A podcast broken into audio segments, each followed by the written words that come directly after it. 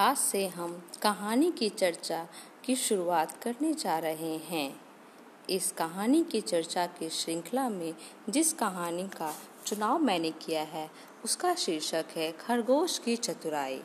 नमस्कार बच्चों, मैं Vandana Kumari S K V number two, Punjabi Bagh में पुस्तकालय अध्यक्ष पर नियुक्त हूँ। आज मैंने जिस कहानी का चुनाव किया है, उसका शीर्षक है खरगोश की चतुराई। जैसा कि आपको पता है, खरगोश एक चालाक प्राणी होता है। किसी घने वन में एक बहुत सारे शेर रहते थे। वह रोज शिकार पर निकलता और किसी दिन एक जानवर को तो किसी दिन दो जानवरों को और कई जानवरों को खा लेता। जंगल के जानवर इस तरह डरने लगे थे। एक दिन ऐसा हुआ कि जंगल में कोई भी जानवर नहीं बचेगा। ऐसा वो सोचने लगे। सारे जंगल में सनसनी सी फैल गई।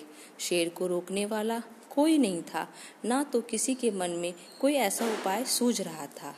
दूसरे दिन जानवरों ने एक दल में शेर के पास पहुँचा और उसको अपनी ओर आते हुए देखकर शेर गुस्से से बोला, क्या बात है?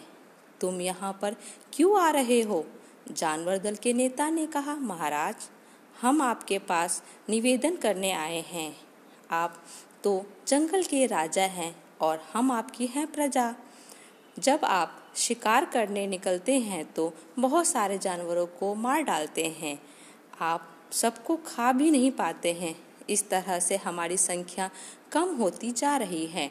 अगर ऐसा ही होता रहा तो कुछ ही दिनों में जंगल में आपके सिवाय कोई नहीं बचेगा। प्रजा के बिना राजा भी कैसे रह सकता है?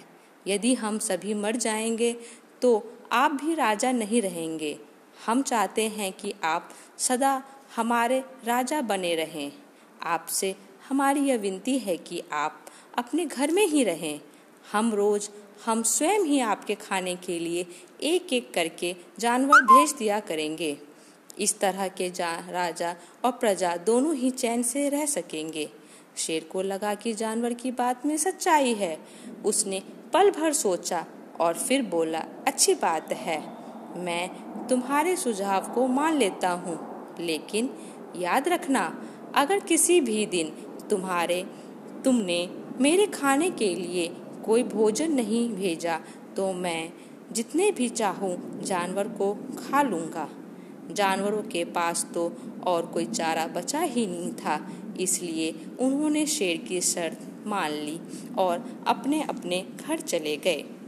एक दिन से हर रोज खाने के लिए एक एक करके जानवर उन्हें भेजने लगे। इसके लिए जंगल में रहने वाले सब जानवरों में से एक एक जानवर बारी बारी से चुना जाने लगा। कुछ दिन बाद खरगोश की बारी भी आ गई। शेर के भोजन के लिए एक नन्हे से खरगोश को चुना गया। वह खरगोश जितना ही छोटा था, उतना ही चतुर था, उसने सोचा बेकार में शेर के हाथों में मूर्खता, मरना मूर्खता है। अपनी जान बचाने का कोई न कोई उपाय अवश्य करना चाहिए।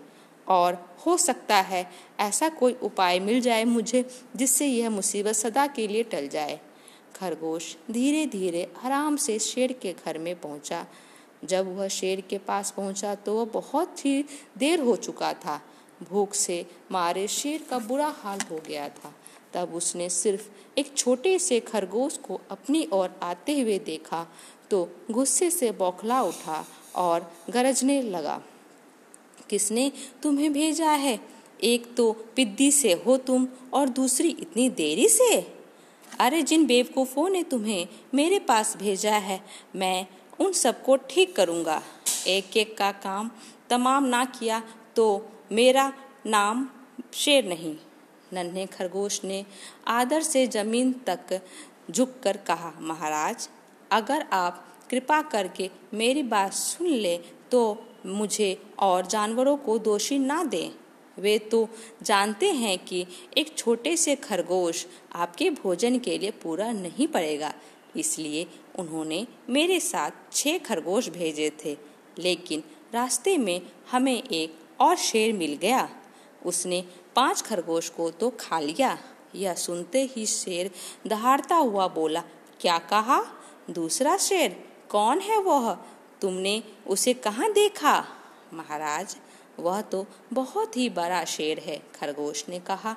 वह ज़मीन के अंदर बनी एक बड़ी गुफा में से निकला था। वह तो मुझे भी मारने जा रहा था। पर मैंने उससे कहा, सरकार, आपको पता नहीं कि आपने क्या अंधेरा कर दिया? हम सब अपने महाराज के भोजन के लिए जा रहे हैं, लेकिन अपने आप उनको सारा खाना खा लिया है। हमारे महाराज ऐसी बात सहन नहीं कर सकेंगे। वे ज़रूर ही यहाँ आकर आपको मार डालेंगे। इस पर उसने पूछा, कौन है तुम्हारा राजा? मैंने जवाब दिया, हमारा राजा जंगल का सबसे बड़ा शेर है। महाराज, मेरे ऐसा कहते ही वह गुस्से से लाल और पीला होकर बोला, बेवकूफ़, इस जंगल का तो सिर्फ़ मैं ही हूँ राजा। यहाँ सब जानवर मेरी प्रजा हैं। मैं उनके साथ जैसा चाहूँ, वैसा व्यवहार कर सकता हूँ। जिस मूर्ख को तुम अपना राजा कहते हो, उस चोर को मेरे पास हाजिर करो।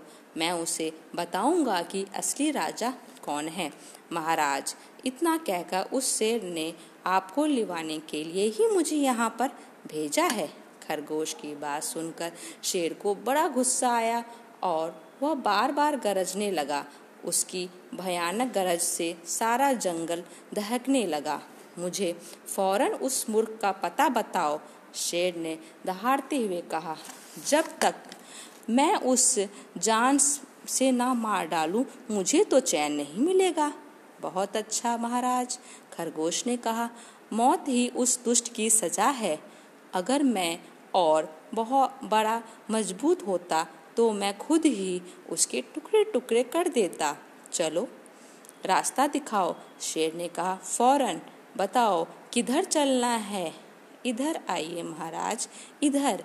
खरगोश रास्ता दिखाता हुआ शेर को एक कुएँ के पास ले गया और बोला, महाराज वह दुष्ट शेर ज़मीन के नीचे किले में रहता है।